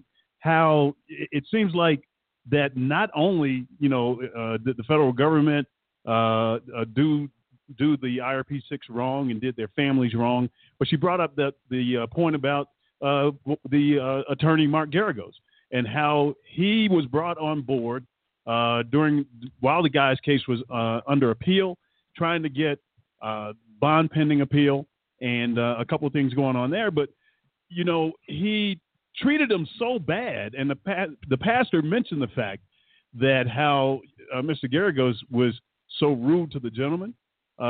he was rude to me. uh, uh, literally cursed me out, you know. and so, you know, several times. Well, in that point, Cliff, you hear Sam talking about being in agreement uh, with Pastor Banks, addressing the injustice, addressing the the really uh, horrible job by Attorney uh, uh, uh Mark uh, Mark Geragos. He's very clear. There's no this, there's no issue. He is very clear on what his position is. Is that right? Absolutely, and I mean that that's one clip out of many. he was a you know a volunteer for about two years here and for for him to say anything uh, anything outside what the truth is, I mean, it is it's a it's amazing and appalling at the same time because, like you hear in that clip, this is not something that it sounds like he was coerced into doing. He was laughing. He was, uh, you know, at, at that point sounding, I mean, perhaps sincere, but then how do you? It's like who, who, what type of person are you to say, okay, on one hand, while I'm here, hey, I'm totally on board with what's going on, and now that I'm gone, I start to spew lies. It's just, it's just. I mean that that is the type of person. Who who exactly are you then to use an alias? I mean, come on. If you if you have a real issue, if you have a real problem, then say what the real problem is and say who you are. The hell I'm not use an alias to try to, uh, you know, kind of covertly go about about well, about who you are and what you claim happened. Well, we're going to hear the rest from Sam Thurman, and we're going to come back discuss it and close out this show, addressing the inconsistency, the untruth as he spreads on the internet falsehood about the IRP6. We will address it, and we're not going to put up with it for one bit. Let's see what he had to say as we talk about the IRP6. And when you look at what happened in the IRP6 case, you have to come to the conclusion that there are too many inconsistencies, too numerous to say that something was not wrong in this case. And you know, a, a Just Cause has done an analysis of uh, uh, an ongoing analysis, I should say, of the IRP6 case. And when you look at all these things uh, on a timeline and see how uh, well this event occurred. Uh, well, that shouldn't have happened like that. And then you put couple that with something else, and then you couple it with something else, and then you couple it up, couple that with something else, and it just builds a mound of a story that makes absolutely no sense. And um, you know, I want to encourage folks to go out to uh, www.a-justcause.com again, www.a-justcause.com or just do a Google search on IRP6. Well, you know, Lamont, the uh, software that they were developing was called the Case Investigative Lifecycle Software. And you got to go back a little bit in history and, and realize that uh, the software was being developed right after the tragedy of 9 11. And so you had the 9 11 Commission, uh, which identified the fact that law enforcement agencies had, had no way of sharing information or collaborating information. And so the, the, the software that the IRP6 were developing was right on time. It was real. It was not smoke and mirrors. And it was something that got the attention of the Department of Homeland Security at that time. Bottom line, the IRP 6 case, the IRP Solutions case, is a debt collection case. Everyone that has looked at it has has validated that this is a debt collection case. Even the federal government's financial uh, forensics analyst uh, did a follow the money type thing and uh, confirmed that the money did not go uh, to the executives of the of IRP Solutions. The executives of IRP Solutions had contracts with staffing companies. The staffing companies paid their employees, uh, the the employees of the staffing company. Now, in 2005, IRP Solutions was raided on bogus information that they were involved in some wrongdoing. Well, there you have it. Mr. Samuel Thurman and I use the word Mr. lightly, Sean Johnson, aka Sam Thurman, Google, your words are against you. Cliff, when you hear that information, there is no dispute. He's called the case bogus. That is the truth of the matter. So as we continue to fight for justice for the IRP6, who are they? Dave Zirpolo, Demetrius Harper, David Banks, Kendrick Barnes, Clinton Stewart, Gary Walker. Be mindful that Sean Johnson, and I'm sure his cover has been pulled on his uh, on his uh, whatever nonsense he's pulling out there. He may come up with another name But I'll tell you what, we'll locate it then as well. Tonight, we fight for justice. Sean Johnson, aka Sam Thurman, has proven to simply tell untruths. And we address it tonight, Cliff, on this show as we attack anything that tries to attack the innocence of these six men. That's right. It's part of our, uh, you know, our duty as an advocacy group. Uh, you know, we, we hear people, uh, just like with IRP six, that that case, like Sam said, is it was a bogus case. We're attacking it on every front, going to Congress, dealing with it. So if somebody who used to be a volunteer here decides they want to start to spew lies, we'll attack those lies as well. And I give a quote from Sam Thurman. This is what he states, excuse me, Sean Johnson, aka Sam Thurman, uh, that the IRP was run far more efficiently, IRP Solutions was run more efficiently than any other company I've ever worked for. Sam Thurman says politics was out of the window because everybody was on the same team and working towards the same goal. In corporate America, there's so much competition and everybody's trying to claw their way up the corporate ladder. It was never that way at IRP Solutions. And I quote Sean Johnson, aka Sam Thurman. We close on that note tonight. This is AJC Radio, where we bring the message of justice and we hold all those accountable for their actions. We'll see you next time here on AJC Radio. Good night.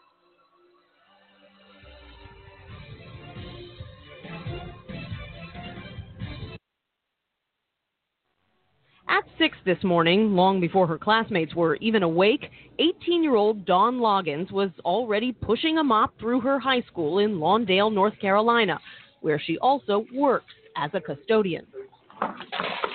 I'll work two hours before school, and then I'll go to school, and then I'll come back and work two hours after school. When do you do your homework? When I get home. Home for Dawn is complicated. For years, she moved around, sometimes squatting with her stepfather and unemployed mother. Every time my stepdad would be arrested, we'd have to move, or my mom would use rent money to bail him out of jail. There would be places where we lived where we wouldn't have power and water for extended periods of time. But she always excelled at school. Then, last summer, Dawn returned from an academic summer camp to find her parents had abandoned her. I could never get in touch with them. Every time I called them, it said, This number has been temporarily disconnected. They had moved to Tennessee. Dawn moved from couch to couch until a counselor asked Cheryl Colton, a school custodian, if she would take Dawn in. Miss Putnam explained to me that she had nowhere to live and that she just wanted to finish high school. With a safe place to stay, Dawn flourished. You were president of the photography club, Yes. the Spanish club, the rock climbing club.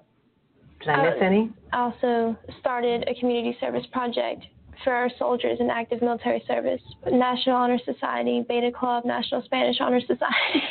When it came time to apply to college, a friend urged her to aim high. You'll be admitted to the Harvard College class of 2016. And I think that what got me into Harvard was my drive and the fact that I've been able to do so much with everything working against me. Imagine what I'll be able to do when things are actually going like they should. And tonight, when Dawn graduates from Burns High School near the top of her class, it will be Cheryl's face she looks for in the crowd. Well, I feel like Cheryl allowing me to stay there has been the best thing that that has happened to me. And I think that a lot of people would have done the same thing that I have done if they knew the circumstances. Dawn plans to pay for college with a mix of financial aid, local scholarships, and the money she saved from cleaning classrooms. Nancy Cordes, CBS News.